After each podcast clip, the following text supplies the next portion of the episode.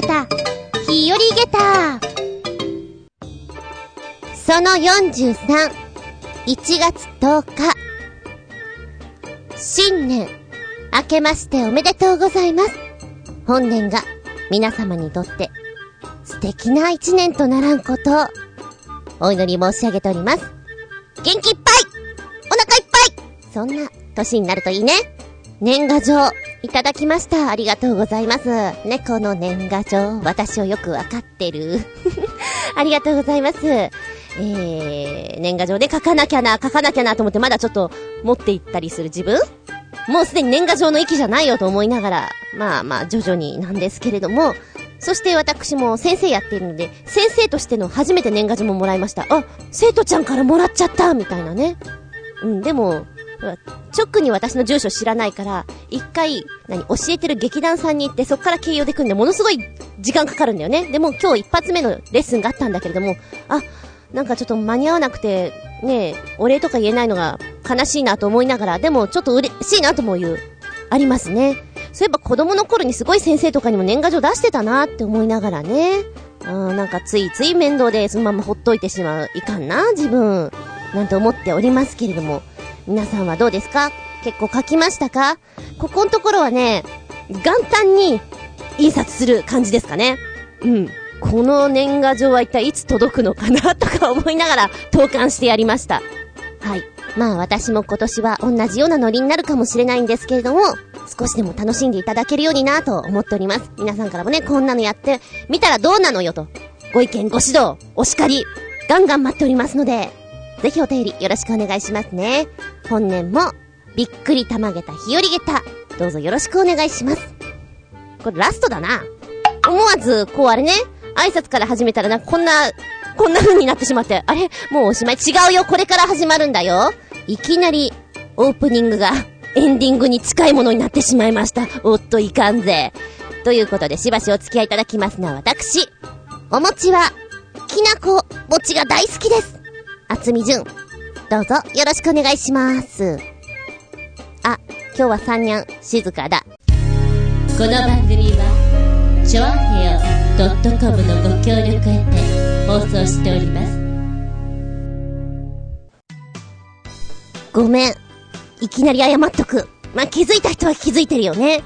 気づいてない人はそのままスルーしてもらっていいんだけど、年末やっちゃった。あはーん。お便りくれた人は、あはーんと思ってるよね。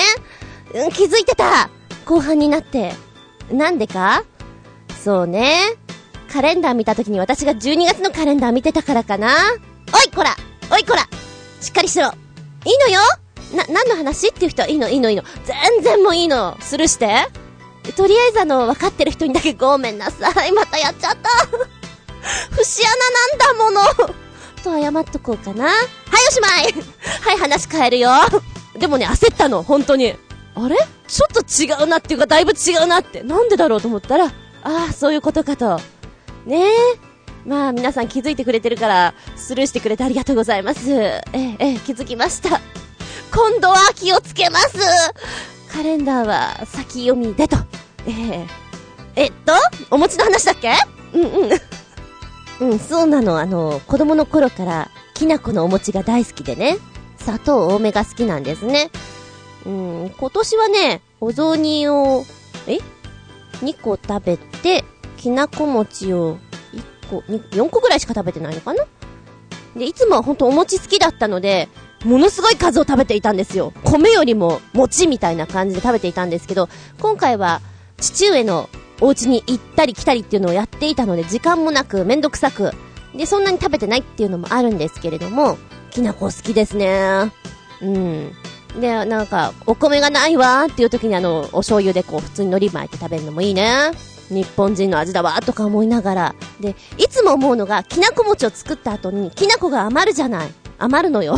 かけすぎなのか私が。このきなこがもったいないなーと思って、もう捨てるしかないのかなってずっと捨ててたんですけど、うーん、高校生ぐらいの時とかは、あ、そうだそうだ、白米を乗っけて、うん、なんかちょっとなんちゃってのおはぎみたいなね、きなこおはぎみたいなのを作ってましたけれども、ふとね、このきなこの入れ物を見たら、牛乳と混ぜてお飲みください。そうすると栄養価も高く美味しいですよ、みたいなの書いてあったんですよ。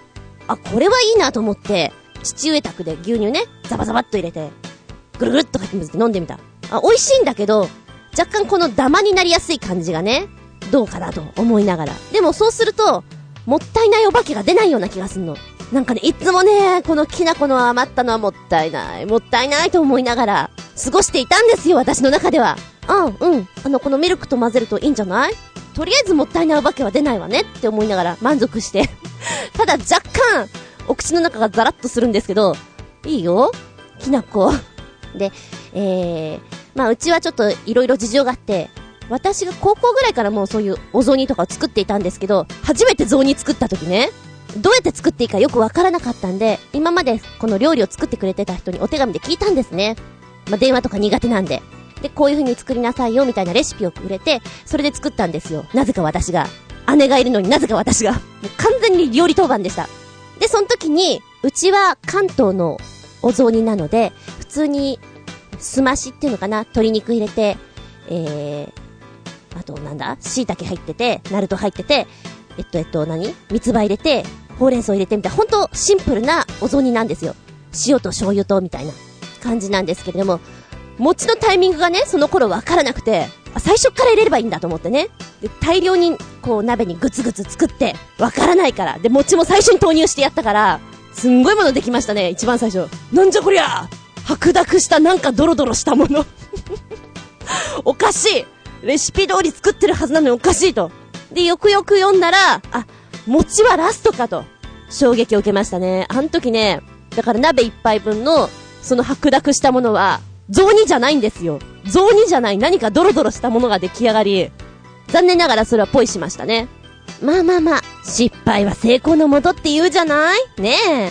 今ではね、まあ、普通に作っております。で、一時すごく雑煮にハマっていた頃は、まあ元旦ぐらいに作りますよね。で、早々に食べきってしまって、さらにもっと食べたいから、3日か4日ぐらいにもう一回鶏肉を増量するんですよ、買いに行って。で、1週間以上食べ続けてましたね、雑煮を。今回、まあ、父上宅で雑煮を作ったんですけど、あ、そうだそうだ。うちの親父殿は、この、何？鶏肉ちょっと食べられないんだっていうのを、正月に思い出して、ああ、そうだそうだ いかん、こんなに買っちゃったなとか思いながら、衝撃の中食べてきました。っていうのを思い出しました。皆様のお家のお雑煮はいかがなものですか？なんとなく三つ葉ってさ、別に美味しくないんだけど入っていた方が色合い的にいいかなと思って入れるんだけど、やっぱりうちの父上は食べられないのね。歯に引っかかるとか言って。結局私が食べてんだけれども、なんとなく抜くと抜くで寂しいのよね、奴は。っていう、そんな、底力を見せてくれる三つ葉くん。意外と買うの高いのよね。もうちょっと安くてもいいんじゃね？とか思いながら、いつも買うんですけど。はい。そんなお話をしつつ、ちょっと誤りも含めつつ、次のコーナー行ってみるぞ。世界の言葉でありがとう。このスリランカ語、シンハラ語のありがとうは、ストゥーティー、ストゥーティー、どうもありがとうの Thank you very much の意味合いは、ボホーマストゥーティー、ボホーマストゥーティーと言います。え残念ながら音声でちょっと見つけることができなかったんですけどもね。そんなに間違ってないんでご安心ください。多分。うん、多分ね。こちらのスリランカ、まあ、正式名称はスリランカ民主社会主義共和国というところですね。首都は言いづらいよ、これ。どうしてこんな言いづらいの？首都はスリ・ジャワワル・ダナブラコって。なんかもう、書くのめんどくさいよね。もう、首都どこやっても説明するのめんどくさい感じの国なんですけれども、え、こちらの公用語っていうのが、今言いました、シンハラ語、スリランカ語と言われるシンハラ語と、そして、以前、タミル語っていうのをご紹介しました。ナンリー。ナンリって言うんだけどね、ありがとうは。えー、タミル語。そして、これが公用語になってまして、英語も使われてるということになります。うん。まあ、シンハラ語でස්තූති。えー、タミル語でநன்றிって言えば合ってるかな。 Thank you でも全然通じますけどね。このスリランカは。で、面白いサイトを見つけたのよ。シンハラ語っていうのは、日本人にとってすごくね、不思議な言葉なんですって。で、なぜなら文法も単語もすごく日本語に似ているということなんですね。で、この音声標語とかも色々あってね。ま発音にすると外国っぽく聞こえてしまうんですけど、よくよくこう表記を見ると似てる？例えばね、頭を、頭、あーたまっていうね、難しいな言い方が。カタ、カタとか、あの、ショルダーよ、ショルダーってことね。似てる。このスリランカと日本ってすごく離れてるじゃないだけど、言葉ですごい類似してるところが多く、文法も似てるところが面白いなと思ってね。えー、ずっと先を見ていたらこんなのもあった。かまんね。かまんね。あれ合ってるかな？かまんね。かまんね。これは、日本語で言うところの、かまねよっていうことね。構わない。ちょっと下品な、江戸っぽい感じの言葉かな。おうそんなん構わねえやっていう意味合いですよ。似てるなーと思って、ずっと読んでると非常に面白いなーという類似性がね、うん、遊べるなーと思って、まあ、よかったらこのブログもリンクしとくんで見てみてください。覚えてる？新原語のありがとうは、ストゥーティー、ストゥーティー。どうも、ありがとうが、ボホーマストゥーティーです。メッセージタイム。それでは、最初のメッセージはコージアットワークさんから。明けましておめでとうございます。明けましておめでとうございます。お正月気分も薄れてきた頃になんですが、お雑煮の話です。お雑煮には地域食がありますが、ずんこさんの家ではどんなお雑煮を食べていましたか？私のうちでは元旦には四角い餅を焼いて、すまし汁風にした雑煮。具は、青菜と人参、里芋、鴨肉など、2日からは味噌仕立ての具沢山なものが出ていました。ちなみに硬くなったお供え餅は、鏡割りの後、油で揚げてかき餅にすることが多かったかな。揚げたてのお味噌汁に入れると美味しかったのを覚えています。お、お雑煮の話はさっきしちゃったな うちもシンプルでしたよ。四角いお餅でね。地域食見るとあれ面白いよね。あんこのっけちゃうんだとかさ。あ、み、味噌仕立てなんだとか本当に色々あって。お国柄、そして自分のお袋の味だっていうのがあるんだろうなって思います。まあ、一度でいいから、全国のお雑煮の味を味わってみたい。そんなお店を作ってくれたらいいのに。まあ、デパートでもいいから、そんなお店を作ってくれたらいいのに、食べに行くよっていうぐらい、お雑煮大好きです。鏡餅か、うちはどうしてたかな切って普通に食べてたような気がするな。かき餅はうまいよね。うちではやったことないけれど。そしてもう一人暮らしがずっと長いので、あの鏡餅を用意するのもめんどくさくなって、もうついにはそんなものを置かなくなりましたね。一時はなんかちびっちゃいのほら、コンビニで売ってるじゃない？あれぐらいは置いていたんだけど、もうなんか自分ちがお正月モードになってないからいいやと思ってやってません。房総半島の道路事情はまだあまり改善されていませんね。一度月の砂漠で有名な御宿町へ行こうとしたところ、全く車が動かない大渋滞にはまってしまったことがあります。思い切って山側へ車を入れ、林道を走ってショートカットを試みたところ、どんどん道は細くなり、ついに行き止まりに、正面に縄文時代の住居のようなものがあったので、中を覗いて、すみません、ここはどこでしょうか？と尋ねると、奥からおじさんの声、どこって、ここは、炭焼き小屋じゃねえか。結局、元の渋滞した道まで戻るのに1時間以上かかりました。恐るべし房総半島そうなのね。ショートカットしようと思うと、余計ショートカットにならないことがあったりするのよね。恐るべしです。本当に恐るべしです。わかりますこれ。しかも、あの、私は今携帯をナビに使ったりするんですけども、割とね、県外になってることが多くて、今ここで見たいんだよねっていう時に動いてないんだよね。ほんと私今どこにいるのっていうのが見当つかない時があって。で、地図を持っているんだけども、この地図もまた、どちらかっていうと、細かい地図じゃなくて、大雑把地図なので、さっぱりどこにいるかわかりません。まあ、房総半島のこの辺みたいな around here みたいな感じで、もうね、困る時あるよね。で、ほら、地図見て、どこにいるんですかね？って教えてもらおうとしても、この地図じゃ、うーんって言われてしまうしね。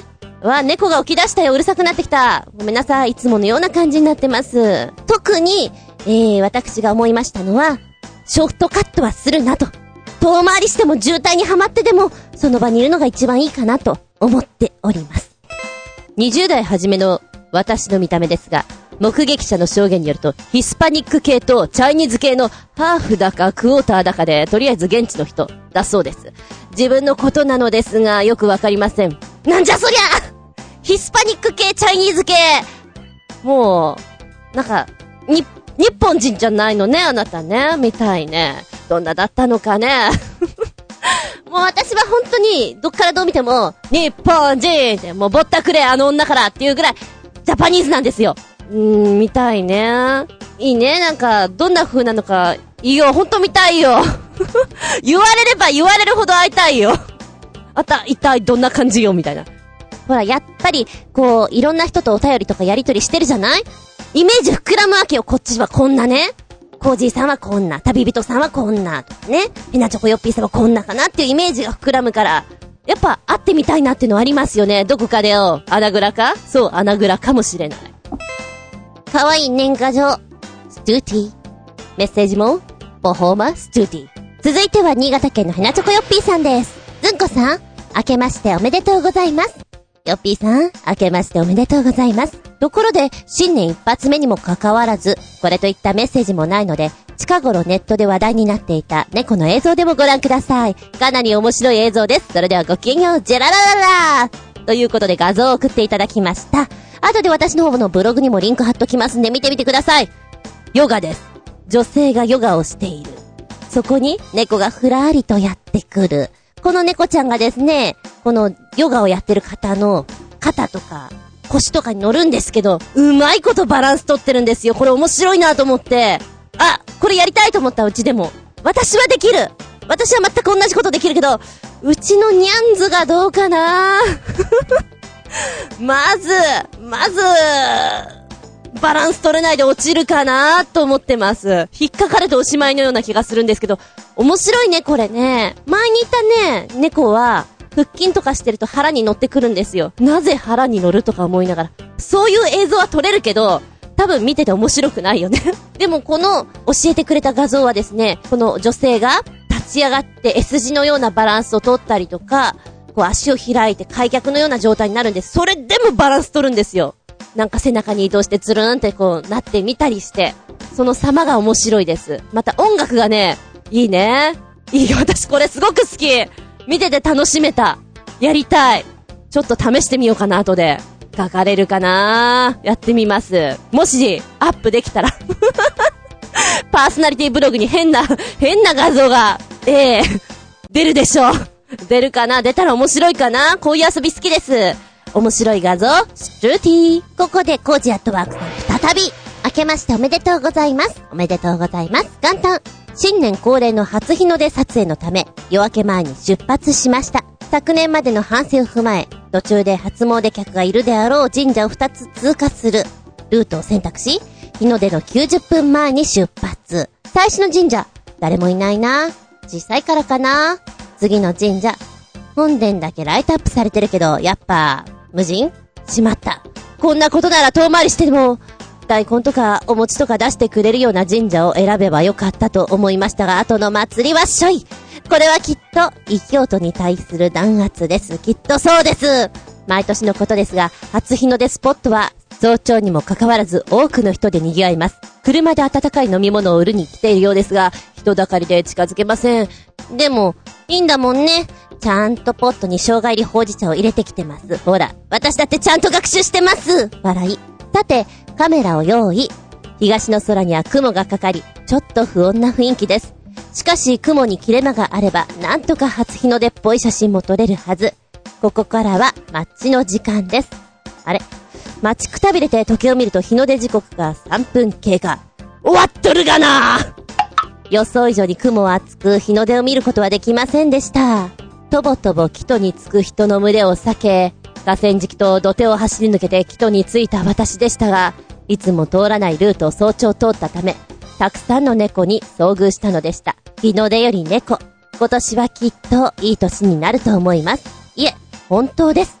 では、ゴジアットワーク。という、お正月ネタ、ありがとうございますね。ね、初日の出。私もね、見られるかなと思ったんですよ。ただ、どう考えても雲が多くねと思って、もし見られるならば、私も初日の出暴走を、暴走を、暴走しようと思っていたんですが、どう考えても厳しいかなという判断に至りまして、よし寝ようと思って寝てやった。寝て朝起きよう、起きてすぐ行こうと思っていたら、うん、だいぶ寝ちゃって、お昼ぐらいにお家出たかな。何やってんだかって感じなんだけども、ね、雲多かったよね。ちょっと厳しいかなと思ったんだよ。初日の出。昨日の出、いいよね。もう自分との勝負。これ山登りしてる人とかもやっぱり願いね、見たいな、見たいなとかいうのもあったりするでしょだからやっぱり一発目は見たいよね。うん。そうだそうだ、そういうの思い出しながら、なんか今初日の出の話を聞きながらちょっと初夢の話を思い出しちゃったよ。あ、初夢こんなの見たなって。後で話そう。初夢、初夢。思い出した、思い出した。そっか、じゃああんまり寝てない、寝ないでこのまま繰り出したってことだもんね。こういう人たちって初夢っていつなの？この後なの？これで寝た時が初夢になるのかな？見れば。そういうこと？ね。こう自分で準備スタンバってるのがいいね。もう今年は学んだからみたいな。生姜のほうじ茶って美味しそう。ほうじ茶がね、私も好きなんですけども、生姜も好きなんですよ。これプラスアルファしたらどう、どうなの？まんま？ほうじ茶のあの香りが好き。生姜は味が好き。でも二つ足されたらちょっとイメージつかないな。ほうじ茶のアイスって美味しいよね。話が逸れてるけど。うん。初日の出はね、ぷわーっとしたの見たいね。一回も見たことないけど 見たいなーとか思いながら見たことないけど、ええ、日の出と、まあ、夕日？どっちが好きかって言ったら、どっちだろうな。夕日のが好きかもしれないな、なんとなくな。なんか朝は、どうしても自分の中で見れないことの方が多いから、という意味合いで、そうかもしれない。ええ、でも、今年、コージアットワークさんにとって素敵な一年となりますよ、きっと。いろんなにゃんこに会えますよ、きっと。メッセージ、ストゥーティー。続いては、旅人さんのメッセージ。ずんこさん、新年明けましておめでとうございます。旅人です。今年もよろしくお願いいたします。はい、旅人さん、明けましておめでとうございます。本年もよろしくどうぞです。早速、年末年始に鉄道旅行に行ってきました。年末は大阪に、年始は九州鹿児島に行ってきました。ただ今回は時間、かっこ、冬休み期間が短かったので、新幹線を使いました。ただ、お金も限られているので、在来線との併用です。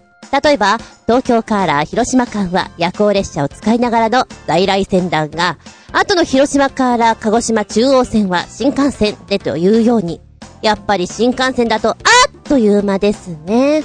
列車待ちの時には、時間つぶしにお土産店を見て回るのが、広島は、牡蠣が、博多は明太子が、鹿児島は、黒豚肉と土地によって土地の名産がひときわ目立っていました。でも好き嫌いの多い私が買ったお土産は、鹿児島ラーメンとさつまいも菓子だけでした。実に4年9ヶ月ぶりに鹿児島にやってきたついでに、枕崎という鹿児島最果ての町に行ってきたのだが、南国なのに時期のせいなのか、天気のせいなのか、寒かったです。でも九州はまだまだ行ってないところがたくさんあるので、また今度、長期間休みが取れたら行くつもりです。旅行からの帰宅、自分が驚いたことが一つ。この年末年始の旅行だけで、道中撮った写真の枚数が100枚を余裕で超えていたということ。新しいデジカメのメモリスティックを買わんといかんな。あと残念なことも一つ。今まで九州に立ち寄る際に必ず購入してきた駅弁。柏飯が今回はスケジュールのルートの都合上購入できなかったということ。チャチャラララララララララ柏飯。あ、食べられなかったんだ。残念だな、あの柏飯な。あの、でっかい方の柏飯は本当に、一度は生で見てみたい。っていうか食いてみたい食えんけど。なあ。えー、いつもこうやって文章でこうね、生き方とか書いてくれるじゃないですか。すごいなーってもう、おと、大人だなーって 本当に私、電車乗らないから、そうやって書かれるとなんかすごい、新幹線とか書いてると思うと大人だなとか思っちゃう。未だにこう、例えばよ、大阪とか行こうと思うと、どうやって行っていいかよくわかんないもん。ねいつもほら、仕事とかの時には、じゃあこれでチケットで行ってくださいってこう渡されるだけなんで、はい行きますみたいな感じで、自ら買うとかいうことがほとんどないので、一人で電車に乗るのってなんかすごいよね 本当にね、電車乗る人ってすごいなとか思っちゃう。しかも、私のこう県内は関、いや関東って言っても私本当にもう東京でも電車乗ってないから、まあ一年に一回乗ればいいぐらいなので、すごいなよく迷わないな。迷わないのか？普通は。なんか心配になっちゃうんだよね。大丈夫かなって。うん。そして夜行列車か。素敵だな夜行列車。東京広島間どのぐらいできるのかしらん。まあ私はそれこそ広島、あ九州までとか普通に新幹線では行ってたんだけど、夜行列車はまた夜行列車の味わいがありますもんね。うん。いいね。長時間乗るっていうと、うーん、銀河鉄道39思い出す。ほんと世代がもうバレバレなんだけど、ああいうの思い出しちゃう。ずーっとなんかぼーっとこう乗ってられるのってまだそれはそれでいいのかな？なんか私ずーっと寝てそうだけどさ、もしそういうことがあったら、爆睡してそうな気がするんだけど、景色とか見てなさそうな気がするし、駅弁とかばっかり食べてるような気がするんだけど、そういうなんかゆとりというのが楽しそうな感じがしますね。で、またどこどこに行ったらこれ買って、みたいなのも楽しいだろうなとか思うしね。私はそれを考えると本当なんか突っ走ってしまう方なので、もうちょっと落ち着いたら行ってみたいね、電車で。さまよってそう。必ず駅員さんに聞くの、これで行けますか？って。外国の人。むしろ外人のふりすればいいのかな？ここに行きたいんですけど、当てますか？大丈夫ですか？って言わないとダメかな もう、心配で心配で。えー、デジカメはね、ほっとくとガンガン撮っちゃうね。うん。私のデジカメ、携帯は、そういう景色とご飯ばっかりですよ。あとにゃんこばっかりですよ。そんなもんですよ。旅の思い出ってそういうもんだから。ね。デジカメのこの容量がいっぱいのやつでガンガン撮ってください。もうよかったら画像送ってくださいよ。それご紹介したいから。そういうのも好きなんです、私。よろしくどうぞです。好き嫌いの多い、そんな旅人さん？今年はもう少し好き嫌いをね、減らしましょうね。人のこと言えない。好き嫌いの多い、ずんこですけど。メッセージ、ストゥーティー。新潟県のひなチョコヨッピーさんの、再び、メッセージ。ずんこさんこんにちは、こんにちは。ずんこさんに素朴な質問ですが、お餅はどんな風にして食べたいですか？例えば、焼いた切り餅に海苔を巻いて食べる磯辺焼き、焼いた切り餅にお湯の中に一旦入れてきな粉をまぶして食べる安倍川餅、東北地方でよく食べられているずんだ餅、お汁粉など、美味しい美味しい食べ方はいろいろです。僕はシンプルに焼き餅に七味唐辛子たっぷり振りかけ、醤油をかけて食べるのが大好きです。笑い。それではごきげんよう。ララララララおっと、これも最初に話しちゃったな。きなこが好きです、私は。だけどさ、やっぱ気分によって違うじゃんどれが好きって言われたらきなこが好きなんだけど、今日はしょっぱいのがいいなっていう時はやっぱりそういう気分になるよね。あ、でも、七味唐辛子ってかけないかもしれない。美味しそうだね。これ、やろう。まだね、夕飯食べてないの。夕飯食べてないから今日は、お餅かな？納豆にお餅かな？あ、七味かけてみようかな。うん。あとあれが好き。力うどん？ちょっと揚げ餅を、こう、さらに、さらにカロリーを上げて食べる 食べ方が好き。あのね、力うどんって、あの、うちの近所のお蕎麦屋さんとかは普通にお餅を焼いたのが入っていたんだけど、銀座で、えっ、と、バイトしていたお店のね、前で食べたおうどんのやつはね、揚げてあるんですよ。夜中に食べるのに、さら、さらに、この、何、油吸っちゃった。そんな力うどんを食べろと。で食ったらこれがうまい出すよ。いい出すなぁ。カリカリしてる感じ。で油がこう染み出てくる感じとのこの汁のコラボ。素敵です。夜中だけど万歳ですとか思いながら食べていたんですけど、お餅1個って1膳あるんだよね、カロリー的に。プラス、おうどん。来てます、来てます、来てますよやばいよ、リアルにやばいよ。もう出川さんが、出川さんの小人が私の頭の中で、やばいよ、やばいよ、やばいよ、やばいよ、リアルにやばいよって走り回ってる感じでも美味しいからいいのよ、帰ったら動くわよ動けばいいんでしょ、私と思いながら当時は腹筋とかしてました。最近は、やってませんやんないとダメですということで、お餅はきな粉が好きなんです。メッセージ、ストゥーティー。そしてこちらブログから、ミテックスさん。どうぞ、ずんこ姉様の生声というコメントいただきました。ミテックスさん、こんにちは。おせち作るだなんてすごいです。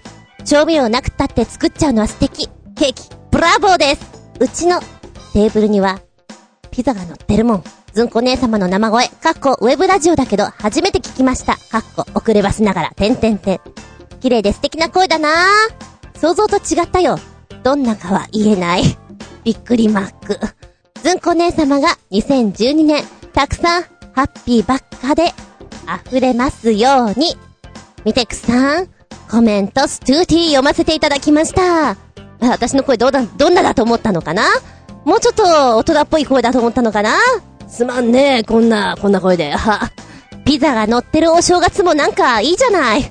ピザ食ってねえな本当に。うん、あの、一人者としてはなかなかの丸いピザを注文する勇気がね、なくてね、あんまり食べられない。ちょっと夢のピザですよ。私としてはそれもいいかななんて思ってますけれども。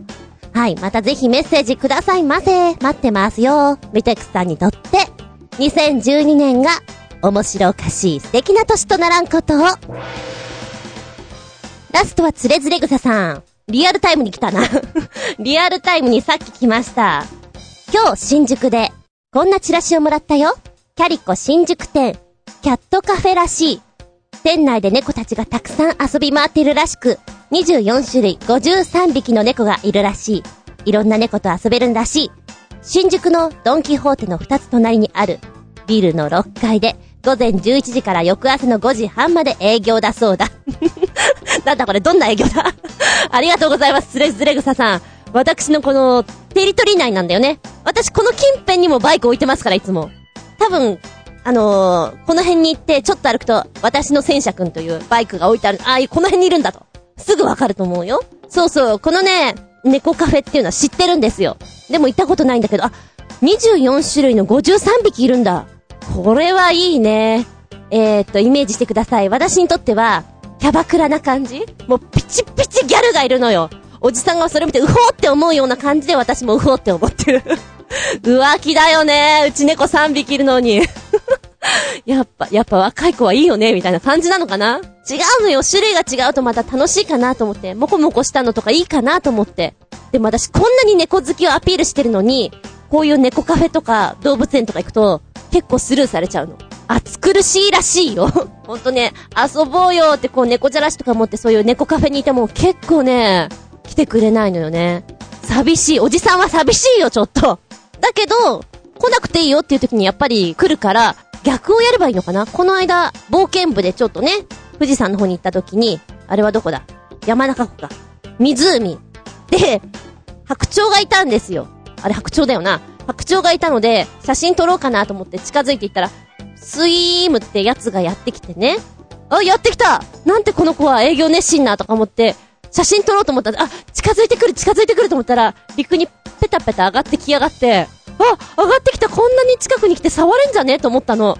そしたら、やつがね、クワってこう、口を開いて、カッカッカッカって私の膝を 噛みつくっていうのつっつくっていうのえ、何？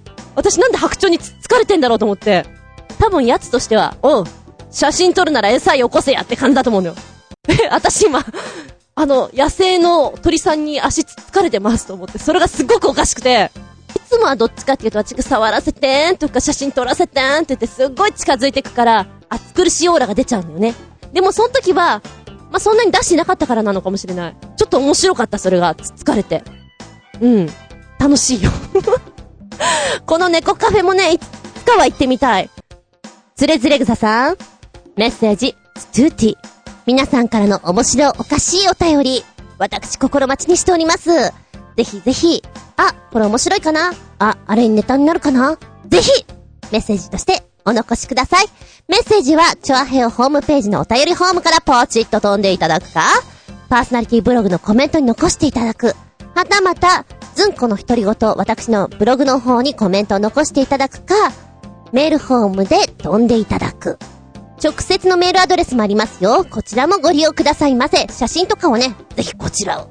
メールアドレスは全部小文字です。geta アンダーバー zun アットマーク yahoo.co.jp geta アンダーバー zun アットマーク yahoo.co.jp こちらまであなたのお便り待ってます。ストゥーティー。チョアヘオ .com 冒険部活動日誌2011年12月、本当に年越し間際です。天気予報を見るとですね、あ、風が変わるな、というところがあったんですよ。私はよくわからないんだけど、風が変わるイコール、ハンググライダー飛べんじゃね？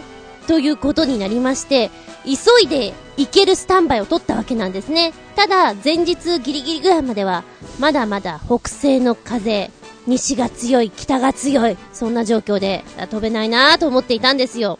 で、冒険部の部員のヨシオンくんがですね、変わりそうだと。風来そうですよというメールをくれたんですよ。そうかと。ならばこれは行かねばなるまいなと。もうほんと息をようにスタンバイしてたんですね。もしも飛べるならば午前中から行かねばならない。飛べないんだったらどうしようかなっていうのもあったんですけど、まあ、飛べなきゃ飛べないで、穴蔵でも行けばいいやと思っていたんですよ。まあ、結局飛べないことになったんですけど、もう休み取っちゃったし、じゃあ、穴蔵行くかと。いうことで、えー、無計画にも程がある。という話を、なんかこの間のイタリアンジェラートクラブで話をされてしまっていたのですけれども、お体内製公園というところに行きました。まあ、詳しくはそちらで。で、あの、パーソナリティブログの方にも、えー、レポをちょっと動画で載っけてますので、まあ、こんなとこ行ったんだよというのを見ていただけたらなと思います。まあ、そしたら、それを見ていたマヨッチョからメールで、ヨシオンさんより頼もしいですっていうメールが来て、そうだろうそうだろうとか思いながら、あのー、それには自信ありますハートマークみたいな返しをしたんですけれども、ね懐中電灯なくても大丈夫よ。完全安全だと思えば全然まあ、ただしちょっと岩がボコボコして危ないので頭にだけは気をつけなってところなんだけども、自信を持って、井上義雄くんよりも、私、頼もしいと思われます。はい。まあ、それは置いといて、えー、お体内性公園に行くまでの道のりにですね、右側に見えたゴーカートのようなコースが見えたんですね。なんだろうと思って気にはなっていたんですけども、で、どっちみちね、ハンググライダーやろうと思っていた時間の分が余裕ができたので、じゃあ何かやろうということで、参りました。で、こちらはですね、オートパラダイス御殿場というレーシングカートのコースになるんですけれども、えー、レンタルしてカートを乗るというものになってます。カートってなんだろうみたいな、そんなレベルですよ、私に至ってはね。こちらは、7分間、約5周できて2000円から、11分間、約9周で3000円、15分間で約14周4000円とこう値段が分かれているものがあります。一人乗りと二人乗りがあるんですけれども、おっと 今私これ気づいちゃった。今ね、一人乗りって書いてあって、身長155センチ以上からって書いてあるのよ。やっべ、私超ギリギリだったんだ。まあ一応私156なんですけれども、あのー、このカート借りてね、行って、まずはビデオ見るんですよ。講習ビデオみたいなのをね。で、コースはこうなっておりまして、まずこうやってこうやってみたいな。なんか見ているとだんだん私が不安になってくるようなビデオを見るんですよ。ほら、例えばスピンしてしまった場合は、こう、急いで手を振ってとかなんかそういうレクチャーも入ってるんですね。どんどん不安になってきて、終わった後にこう、ちょっと偉そうなおじさんが来まして、では最終的な説明をしますみたいなことを言ってくれるんですよ。で、コーナーをこう説明してくれて、ここでね、みたいなこと言うんですけど、ポカーンって感じです。本当に私ポカーンで、車運転するけれども本当に1年に1回なのよ。もう聞けば聞くほどだんだん怖くなってきちゃって、大丈夫かな？みたいな。私、えらいとこ来ちゃったんじゃないかなっていう不安に駆られまして、そしたら、その説明してくれたおじさんがね、まあ、そんな不安そうな顔しなくて大丈夫ですよ、みたいなことを言ってくれて、そうは言っても、みたいな。当日はですね、私とヨシオンさんと、えー、あと二人男性の方がいらっしゃいました。まあ、どう見てもこの人は、レースやってるぞっていう人たちね。あのー、マイカートは持ってないけど、結構通っちゃってるよっていう。タイム競っちゃってるよ、みたいな人たちなんですね。まずいな、こんな人たちにま、紛れてやりたくないな。イメージとしてはよ、観光客だし、こう単品でやらせてくれるかなと思ったら、まあ、同時に4人スタートなんですよ。はあ、参ったと思いながらね。まず私、先ほど気づいたんだけども、身長がギリギリということもあって、私だけ特別シートなんですよ。クッション挟んで挟んで挟んでみたいな。そんな感じで。まあね、ギリギリあと1センチ足りなかったらちょっと、乗れませんレベルだからそうなのかなとか思いながら、で、スタンバイして、ブレーキ踏んで待っててくださいみたいな感じなんですけれども、この、レーシングカートっていうのはゴーカートと違って、あれなのね、足と足の間に、こう、燃料が、あれガソリン？あれはガソリンでいいのかな？えー、その燃料タンクを、こう、足で挟むような感じで、またぐんですよ。もうバイク乗りとしては、あ、これはニーグリップですねとか思いながら乗ることができる、ちょっと安心感とか思いながら乗れるんですけれども、なんかよく考えると、ここに燃料あるのってすっげえ怖いななんてね、思ったり、えー、3、2、2回かな ?2 回ぐらいこう、アクセル、ブレーキ、アクセル、ブレーキみたいなちょっと試しをするんですけど、もうすぐさまスタートよ。で、一応なんかコースに出た時のルールみたいなのがあって、なんかスタートの時に右手で合図、帰る時も右手で合図みたいな、左手か左手で合図みたいなのあるんですよ。まあ私ね、そのビデオを見て、ルールとかを見ながら、私これ多分できねえなと思っていました。自信持って。無理だなと。で、えー、説明してくれたおじさん曰く、ものすごーく今まで遅かった人でも一周はできたって言うんですね。で、このコースなんですけども、その930メーターで一周、今までの人でまあ一周がギリギリですと。じゃあ私の目標一周ですみたいな感覚で、まあね、雰囲気としては味わえればいいなと思っていたんですよ。どんなものか。で、後の3人の人には一応ね、まあ、ヨシオンさんをほっといて、あの、あとお二人の方にはすいません。ちょっと私本当にご迷惑をかけると思って障害物になると思いますけど申し訳ございませんみたいなお話をして、スタートいたしました。で、一番最初がその、1、2番手が、まあ、何度か乗られてるその男性陣。で、3番目が私で、4番目がヨシオンさんっていう並びでスタートしていったんですよ。で、まあ、1周目はね、本当にコースの雰囲気を味わうみたいな感じで皆さん、そんなにこう、スピード出されてないのかな？で、私もこう乗りながら、意外に速いわと思いながら、意外にハンドル重いわと思いながら、何これで行くんだ？っていう恐怖感がやっぱりありましたね。で、コースの道私大丈夫かなとかそういうのも不安だったし、で、さっき見たビデオの中でアウトインアウトとかさ、いろいろ言ってたのよ。もうなんか何一つ入らないね。ただただ邪魔にならないように、どこにいたらいいのかなっていうのがやっぱり思うし、で、乗ってて、私邪魔じゃないかな。ミラー見て確認しよう。ミラーないんだよね。ミラーないじゃん。ミラーないとほら、後続車がどこにいるかわからないから、まあレースなんてね、ミラー必要ないんだけど、私の中ではミラーないから、ごめん、本当に私今邪魔だなって思いながら、うろうろしてました。で、そんな感じで、ビデオ見てね、なんかいろいろ聞いた中では、アウトインアウトのコースで行くみたいな話をされてたんですけど、本当にポカーンな状態で。私が聞いたことがあったのが、スローインファーストアウトっていう言葉を聞いたことあったのよ。まあ、あんまり理解はしてないよ。まあ、理解はしてるけど、あの、あれでしょ？えー、っと、コーナーに入る前は、減速して、でもって、的確に出ろみたいな、あれでしょ？で、アウトインアウトが、外側から入って、えー、っと、アウトで、インで、アウトで、こう、外に抜けていくと、えー、っと、無駄のないライン取りでいけますよっていうことだよね。すっごいバカみたいなこと言ってるけれども。んで、それを聞きながらね、自分で走っていて、どんどん追い抜かれながら、まあ、最、一番最後になるわ。まあ、所詮一周できればいいかなと思いながら、走ってますよ。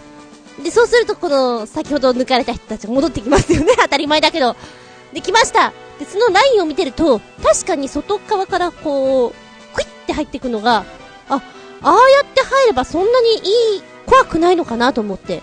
で、私は、どうしてもこう、ショートカットって、内側に入ってた方がいいのかなっていう、な、なんだろうね。そういう風に思っちゃってるのかわかんないけど、入っちゃって、ハンドルを切る。そうすると G がこう、グッとくる。まあ、やたらと怖いわな。で、それでブレーキなんぞ踏んだらもうそれこそ、スピンスピンスピン、くるくるくるになっちゃうから、注意しなきゃね、みたいなのは、なんとなくわかってるわけよ。今すっごい私危険なことしてるなとか思いながら走っているので、もしかしたらピットの方でね、おいおいおいおいってみんな仲間嫌いになってんじゃないかと思いながら 思いながらやってました。ちんたらちんたら。でもね、それでも私4周走れたんですよ。4周走れたよーとか思いながら、実際7分間という時間があるんですけど、すっごく長く感じました。でね、もうハンドルが本当に重くて重くて、右手のこの上腕部っていうのかな？すごいもう筋肉痛の状態になりまして、で、左手も同じように、まあ、走った後、2日間ぐらいはずっと筋肉痛を引っ張っていたんですけれども、これはね、すごいなと思ったね。で、一番最後の周回になったら、こう、フラッグ振られて、で、ラスト1周になるんですよ。で、振られました。あと1周っていうのは分かっていて、1周はちょっとコース、あのー、最後のところちょっと違って手かなんか上げるのかな？まあもちろん上げられませんよね。私なんかは。で、こう本当にピットの方に入るところを通り過ぎていって、あーって感じになったのは私です。恥ずかしいとか思いながら、まあ、ほら、見ての通り、見ての通り運転はダメな子なんですよ、私っていうのをアピールしていたから、大丈夫だと思いますけど、ね。で、その後、ちょっとしてから、今回の週間のこのタイムがね、書かれたシートを持ってきてくれるんですよ。本気で私は一周ぐらいしかできないと思っていたんで、よかったーと思ってね。で、この、一応、ま一般の女性だったら大体何秒ぐらいで回るとかなんか、タイムがありますよね。それと比較して、あのー、私のこのタイムのところにね、今回は3周目が良かったです。丸をつけてくれて、で、レベルとしたらこんなもんですっていうんで、スマイルマークとか、泣き顔マークとか、怒りマークとか、そういうの書いてくれるんですよ。おも、面白いな、おじさんとか思いながら。まあもちろん私は遅いですよ。だって私はライダーですもの。四つ足はちょっとなれないんですもの。四つ足じゃねえけどよ。えー、そんなことをやりながら、気分転換にとってもいいと思います。あの、絶叫ものとかスピードものが好きな人はぜひおすすめです。運転が好きな人もいいと思います。私みたいに車を運転あんまりしてない人は、まあ、さぞかし怖いかなと思いながら、ええ、自分流のジェットコースターに乗ってみてはどうでしょうか。ちなみに、もう自分のことで精一杯だったんで、他の方がどうだったかとか、ヨシオンさんがどうだったかとか、全く、全くわかりませんでした。ええ、だって私、ライダーですから。ピコーン。え、詳しい場所とかは、私の方のブログにもリンク貼っときますので、もしよかったら遊びに行ってみてください。チョアヘヨ冒険部、活動日誌、レーシングカート、オートパラダイス御殿場の話でした。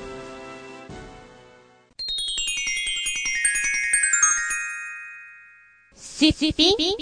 アウトタイム今回のテーマは、僕の私のゴールデンタイムあなたのゴールデンタイムは何時ぐらいですか？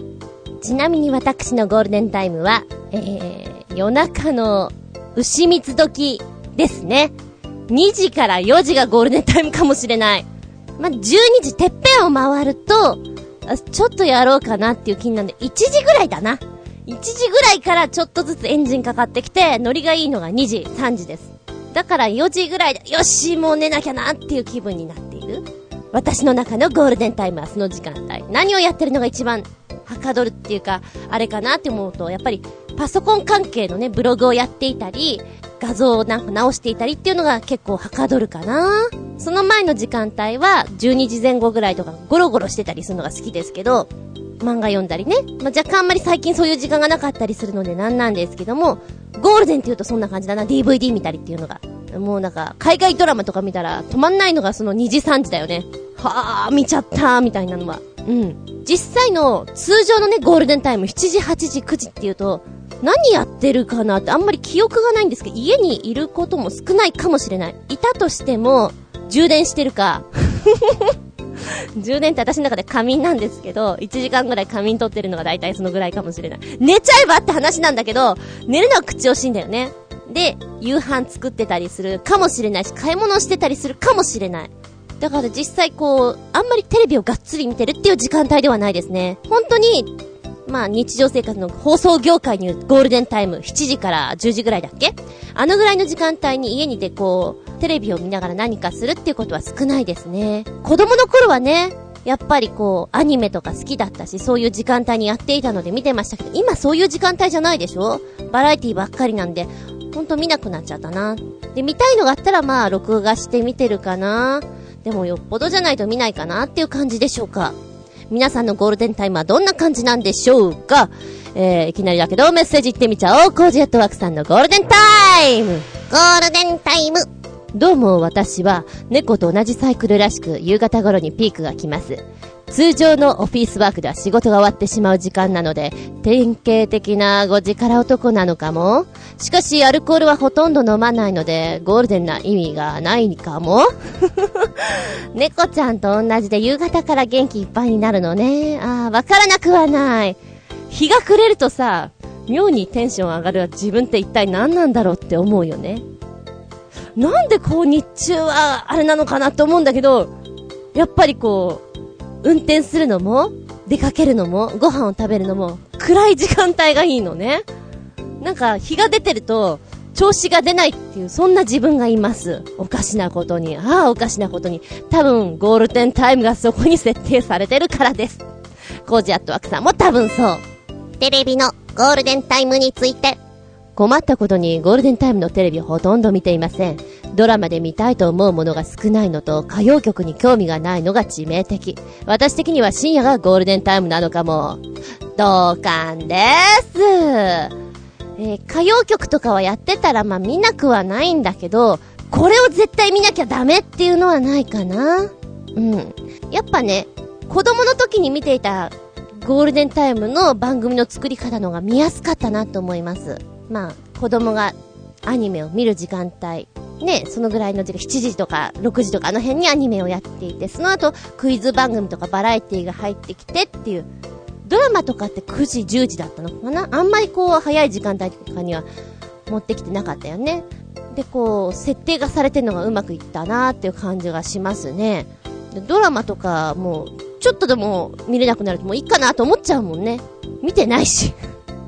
だんだん見なくなるし見てないしっていうレベルに入ってしまうので、ほんとよっぽどじゃないとですよね。今の子供たちはどうなの？アニメとか見てやってないよね昔ほど。え、やってないよね？私の記憶が間違えてなければ。もっとやればいいのに。えっ、と、あの、ほら、ドラえもんとかクレヨンしんちゃんやってるのは知ってるけれども、もっと他の曲でもやってたよね。すごい楽しみにしてたもん、7時、8時とかは。子供たちは何を見てるの？バラエティを見てるの？時たまずんこ先生は思うの。君たちは何を見てるの？と。聞くとね、お笑いが好きみたいだね。何が好き？嵐とか言ってるもんね。あ、嵐好きなんだ。嵐人気高いなとか思いながら。誰が好きなの？二宮、あ、呼び捨てなんだとか思いながら あの、聞いてますけれど、うん。そうね。しゃべくりとか1年生が言うと、しゃべくり見てるんだ。私なんかは子供の頃8時に寝なさい、9時に寝なさいだったんで、え、ちょっと待って、しゃべくりとかって結構遅いよねって本当に現代の子供たちの、え、大丈夫ってちょっと心配になったりしますね。うん。おませさんになっちゃうんだろうなって。かと思ったら、これ知ってるかなって思うこと知らなかったりするから面白いよね。あ、そうそう。子供の頃のゴールデンタイムってあと早朝にもあるよね。ものすごく早くない ?6 時半とか7時とか。確かに自分も日曜日とかってすごく早く起きて、家族に迷惑をかけていたような気がする。いや、かけていた。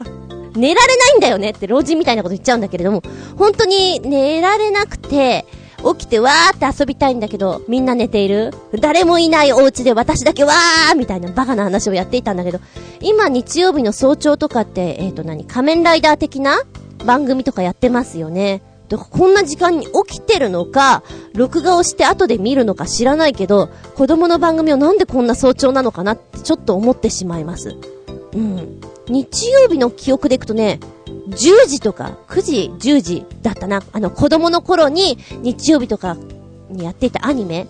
ごめん、ほんと世代わかるんだけど、筋肉マンとかやってました。を見てました懐かしい。あ、話が逸れちゃったけど、コージアトワークさんが今深夜がゴールデンタイムなのかもって言ってんのなんかわかる気がします。ちょっとほら、落ち着いた時間帯で自分がなんかしたいなって思うゴールデンがそこに来ちゃうっていうのは、そうなんだろうな。うん。やる気が一番入らない時間帯って？どうも私は、朝はいまいちやる気が入りません。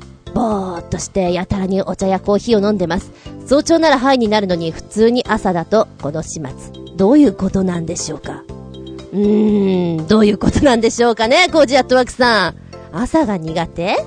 えー、わかんないな。私朝はね、本当にこのテンションなんですよ。寝起きからうわーって感じなんで、常に元気なんで ちょっとそれがわからないんですけど、朝か元気ない。それ夜疲れすぎちゃうんじゃないのかな？だから、どうしてもその時間帯は来るよね。やる気の入らないスイッチの時間帯ってのはわかるよ。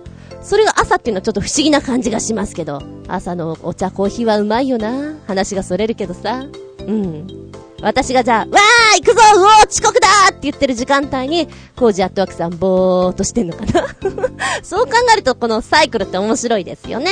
メッセージストゥーティー。続いて新潟県のひなチョコヨッピーさん。ゴールデンタイム僕のゴールデンタイムは自分のパソコンに向かっている時でしょうか。うちにいて寝ている時以外はほとんどパソコンの前にいますから。そして好きなシーンやアニメも映画もネットで視聴していますからテレビは見なくても困らなくなりました。あー、ネットで見られると本当に一番便利っぽいよね。本当になんか手軽に見られるでしょ私はそういう設定がよくわかっていないので見れないんですけれども、まあそんなに困らないかな。うん。でもパソコンの前にいるとさ、あっという間に1時間2時間経ってしまうから不思議だよね。このね、箱の前は不思議だよ。箱言うなって感じが、画面の前にいると、なんか、すぐ、すぐですよ。本当に。ゴールデンタイム吸い取られてる感じがする。でもやっぱりネットのいいところは、手軽に見れてしまうということが本当に便利だなって思います。そしてますます私はデブ症になっていくのであります。気がつくとさ、ものすごい何時間も、今まで勉強とかでこう机の前に向かったことのないぐらいパソコンの前にいることない？今日やべえ、ここにずっといるみたいな。ね生えちゃったみたいな。あれ面白いよね。うん。ゴールデンタイムですからね。テレビのゴールデンタイムについて。僕にとってのテレビのゴールデンタイムは月曜から金曜日の午後の11時15分からの1時間。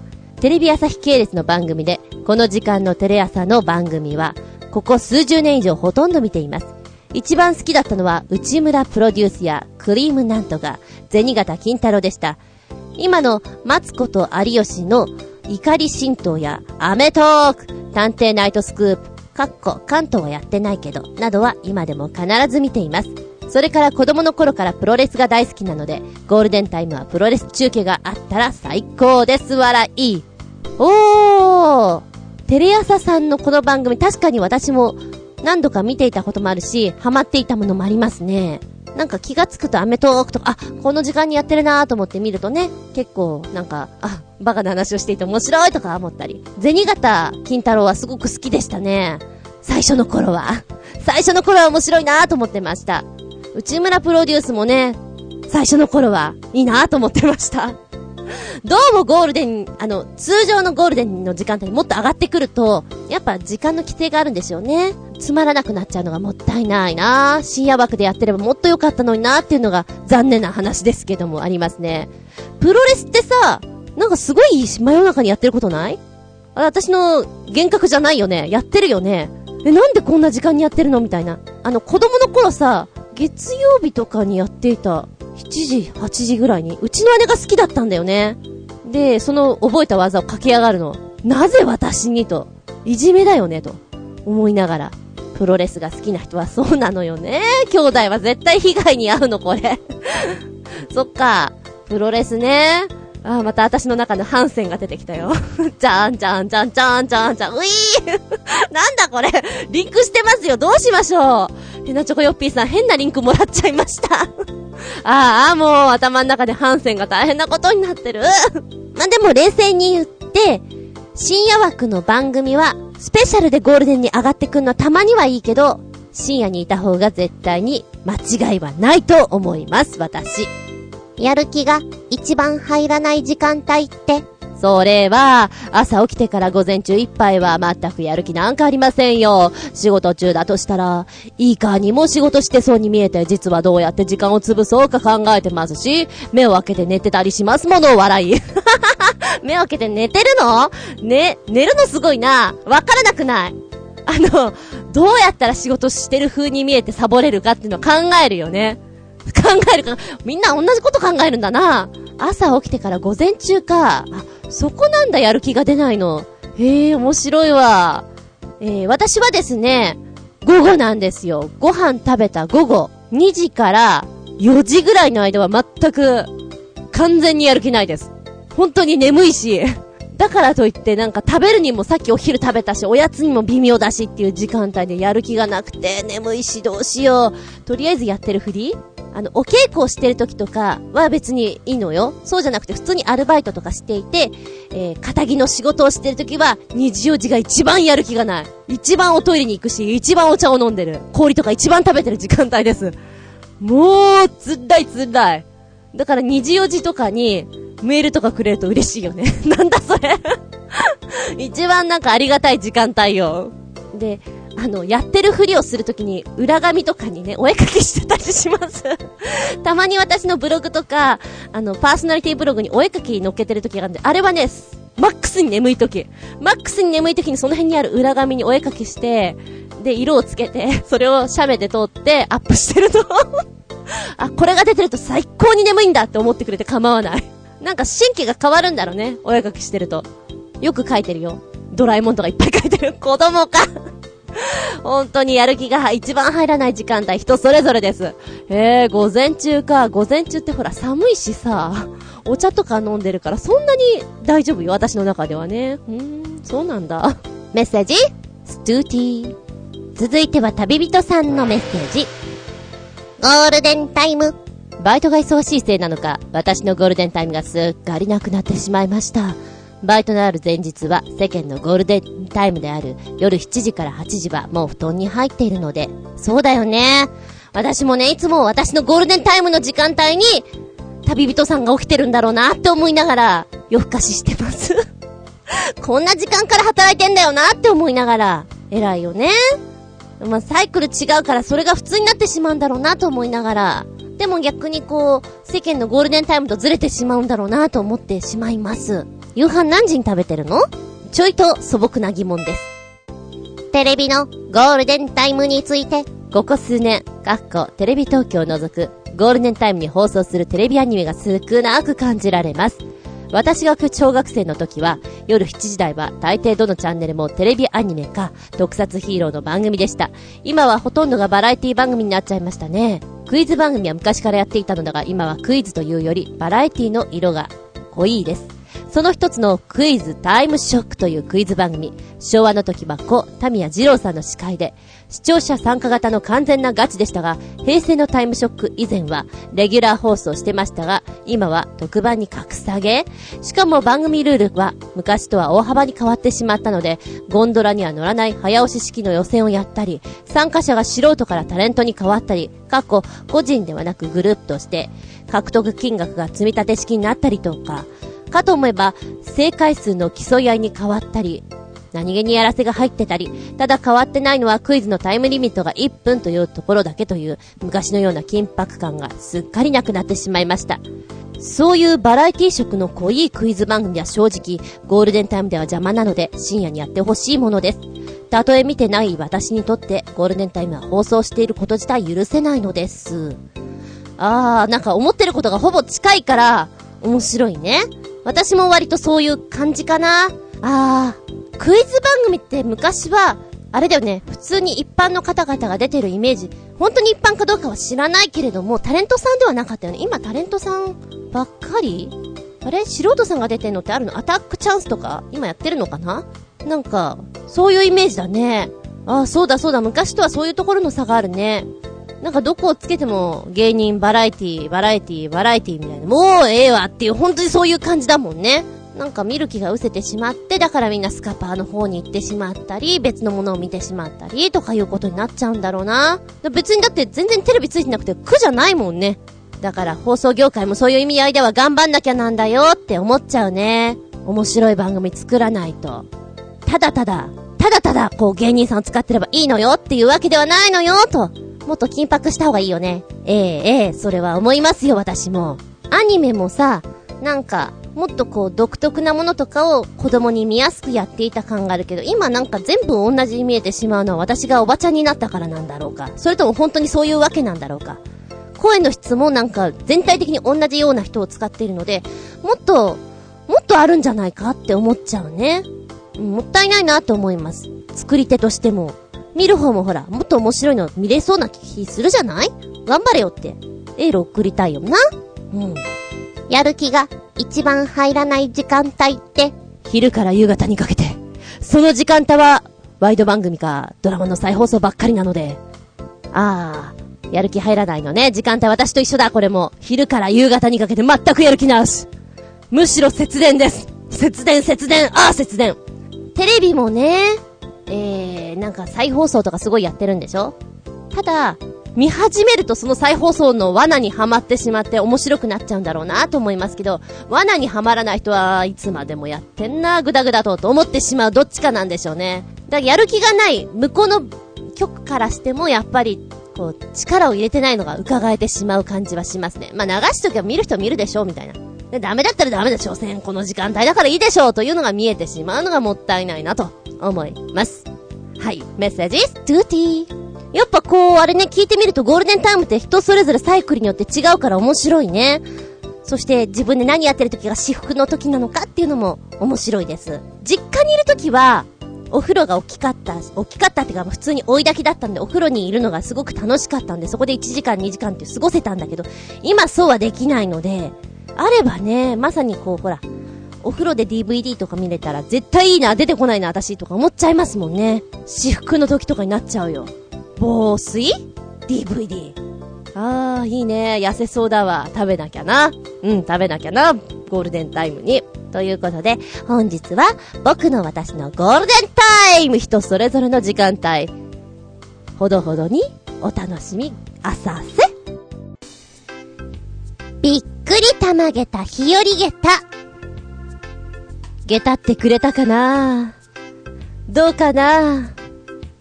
不詳私厚み純。趣味はお茶目ないたずら。自称。えー、お正月にですね、父上宅でいたずらを仕込んできました。まあ、お年玉ということで、普通にね、ポチ袋にお金を渡すよりは、どっかに隠した方が面白いかなと思って、よくやるんですよ、そういうのは。で、最初の頃は財布に忍ばせたりとか、あの、車のね、気づきそうで気づかなそうなところに仕込んでみるとかしてたんですけど、じゃあ、あえて、ここに入れたらどうかなと思って、父上宅のミキサーがあったんですよ。ミキサーにお金を入れてみた。どうかな？喜んでくれたかな？驚いてくれたかな？イメージとしては3日目ぐらいに気づいてほしいんだよね。私が帰ったのが1月3日なので、早朝っていうか朝だったので、気持ちとしては1月6日ぐらいに気づいてほしかったんだけど、えー、その日の夕方に電話かかってきて、いつ帰ったんだ？いや、朝帰りました、みたいなね。お金ありがとう、みたいな。いいえ、どういたしましたって、もう気づいちゃったか残念と思って。なんか掃除してたら気づいたんだって。今度は気づかないところに、仕込みたいと思っております。例えばあれかな？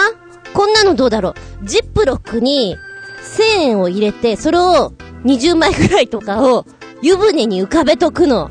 若干これを見た目が面白くないかなどうだろうかねお風呂入るときなんじゃこりゃってならないかなめんどくさいかな男親なんでちょっとめんどくさいかもしれないな。なんていうのをね、日々考えているくだらない。でもいいの。ちょこっとだけプって笑ってくれたらそれでいいのよっていうくだらない遊びを正月早々しているずんこです。下駄ってくれたかな？うふ。お風呂で12ヶ月。1月のお風呂、なんだと思いますか？うーん、お正月になると、各家庭、今は少ないんですけど、立ててるところあるかな？あるかな？門松。今少ないよね、やってるところね。お正月らしさをこうアッピールするアイテムですけれども、1月は松湯になります。えー、松なんですけれども、1月って新年を迎えますよね。で、神様が降りてくるのにあたって、門松、松っていうのはですね、神のよりしろと言われておりまして、神様がこう下界に降りてくる時の目印になるんですってあ、あそこあそこって。その目印になるための松、何、木としての松という種類であるのと同時に、ウェイトする松、神を待つ木っていう風に言われてるんですって。で、松に含まれる精油成分なんですけども、皮膚を刺激する作用がありまして、血行促進されますので、松湯の風呂に入ると体の隅々まで血液が循環します。その結果、神経痛やリウマチに効きまして肩こり腰痛効果あります。また、松の方向の中に含まれる、このアルファビネンなどのテルペン化合物、疲労感を軽くしてくれるということもあるので、ぜひ使ってくださいと言われております。そしてそして、松の花言葉は、不老長寿。縁起物の松湯で、一年の心身の無事を祈願してみてくださいということも含めて、1月は松湯に入れということなんですね。この入り方、作り方なんですけども、松湯に使うのは葉っぱの方です。松の葉には精油成分っていうのが大量に含まれているので、これらの成分が温めてくれるというものになるんですけれども、葉っぱをその都度生のまま用います。葉っぱだけを使って、樹脂が残らないようにぬるま湯でよーく洗い落とします。そして、約コップ一杯ぐらいの鍋に、こうね、水を入れまして、火にかけて15分から20分グツグツグツグツに出してください。あとはお決まり、布でこしまして煮汁だけをお風呂に入れてかき混ぜる。雰囲気を出したい時には生の葉っぱを浮かべてみるのもおつなもんでしょう。これで松湯が出来上がりだ。肩こりのひどい人、冷え性のひどい人。さあ、まずは松の葉を拾いに行こうか。拾うのか？取りに行くのかうん、どっちだろう。まあ、どっちでもいいや。松湯に入って、ポッカポッカ。一年の祈願、不老長寿を目指してね。1月は、松湯でした。この番組は、ちょあへよ .com のご協力へて放送しております。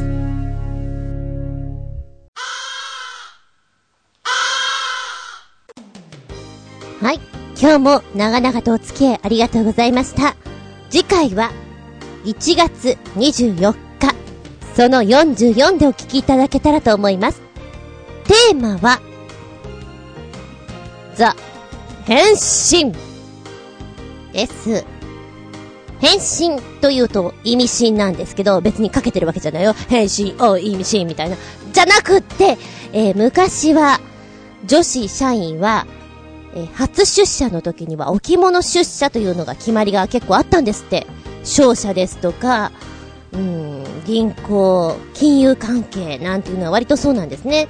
で、私がちょこっと、ちょこっとっていうかまあ10年ぐらいいたんですけど、バイトをしていた銀座のホステスさん、水商売の方なんかも初出勤は、なるべくお着物でみたいな暗黙のルールじゃないけどあったりするんですよね。そういうの聞いて、日本だし、日本のこの色合いを出すということもあって、普段着ないものを着てイメージをガラリと変えるというコスチューム。で何かなと考えると、おう、着物？っていうことになるんでしょうか。えー、雰囲気を表すということで着物に包まれる。えー、初出勤はお着物で。で、私が見たね、昔のドラマの中で、CA さん、昔はスチアですって言いましたね。着物に着替えるシーンなんていうのもありました。今はどうなんでしょう？ないんでしょうかね？えー、そういう意味合いでザ変身。一日だけこれを着て気分を変えてみるという内容でお届けしたいと思います。これを着たらこんな気分になれるかな？これ着たら、なんかどうかな？やる気なくなっちゃうかな？むしろやる気が出るかな？とか。これだけは着たくないです。勘弁してくださいとか、いろいろあると思います。ザ変身。あなただったらどんな衣装に包まれて？また、日本の魂を紹介するときにどの服装であなたは紹介したいですか？いろいろあると思います。えー、そんなのをちょこっとお話ししたいと思います。メールフォームの方でまたちょっと適当に遊んでいただけたらなと思いますので、そちらもお付き合いくださいませ。題目は、ザ変身。で、ラストになっちゃうんですけども、ここのところピックアップを結構皆さん送ってくださって、ご紹介できないで止まってるのを、ちょこっといこうかな。まずこれは、全然会員になってしまって申し訳ない、コージアとワクさん。ピックアップ、お邪魔します。これはいいな飛ばしたいな本体はただの紙飛行機だから、壊れても折ればいいし。ということでサイトを載っけてくれました。こんなんです。ポチッとなって、押せないからえー、ブログの方にリンク貼っときますので、それ見てみてください。まさかの紙飛行機。電動プロペラか？じゃんじゃんじゃん。その名も、The Bench。およそ500年前、巨匠レオナルド・ダ・ヴィンチの果たせなかった夢。それは、今、紙飛行機と共に大空へ。ということで、えー、昔ね、駄菓子とかおもちゃ屋さんとかで発泡スチロールとか、そういった紙でできた飛行機っていうのに、ゴムの動力のプロペラ飛行機で遊んだ記憶っていうのありますか？みたいな。そんな文句からスタートしております。で、今はね、そういうゴムとかを使うんじゃなくて、ハイテクになってきてるでしょ？バッテリー搭載モーターとかそういうのを使うでしょ？みたいな話から。では、じゃあ紙飛行機を電動プロペラキットとしてくっつけて、ダヴィンチとしてあなたも遊んでみませんか？というものなんです。自分で作った紙飛行機の先端にダヴィンチを挟むだけで装着完了。専用バッテリーパックを使って20秒の急速チャージおよそ1分30秒間のプロペラ駆動しますということで、これ男の子いたら相当面白いよね。あと犬。犬いたら、それ取ってこいってできるじゃない？私も犬飼ってるんですよ。穴に行くときだけね、犬がついてくるのワンワンって。やつにやってみるか。おーら、意見よしおん取ってこいひどい人だ、私は。ひどい人だな。え、っと、でも、あのー、遊べそう。これでもうちのニャンズもよろ、あ、怖いかな怖いかもしれないな楽しそうよ、でもこれ。ぜひね、男性陣ってあれよね、素敵な仮面飛行機おるよね。何あの難しい折り方、オリジナリティのある。見たことのないあの平べったいの。自分で考えるんでしょ？ねあれすごいよね。これ遊ぶにはいいかなって感じですよね。うん、ちょいと調べたら今現在このダッヴィンチはよく売れてしまって在庫切れの状態です。えー、また入ってきたらね、手に入れたら春先とか楽しいんじゃないかなと思います。新潟県のひなチョコヨッピーさんも送ってくれてるのあるんですけど、これまた次回にお話ししますね。こうやって伸びてくんだ。どんどん伸びてくんだ。いいんです。ネタありがとうございます。貯めときます。貯めて貯めてホクホクです。ということで、本日もてんこ盛りお付き合いありがとうございました。次回は、1月24日、その44でお聞きいただけたらと思います。お相手は私、初夢は、ちびっ子たちに泣かれる夢を見ました。ずんこ先生。えー、怖いの？私怖いの？厚み純でした。見舞い、聞くまい、話すまい。ずんこの話も、もう、おしまい。バイバイキーン。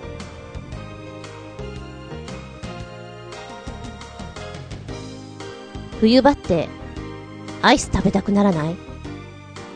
おいら今無償にアイスを食べたい。ピーノ、ピーノ、ピーノ、ピーノ。あー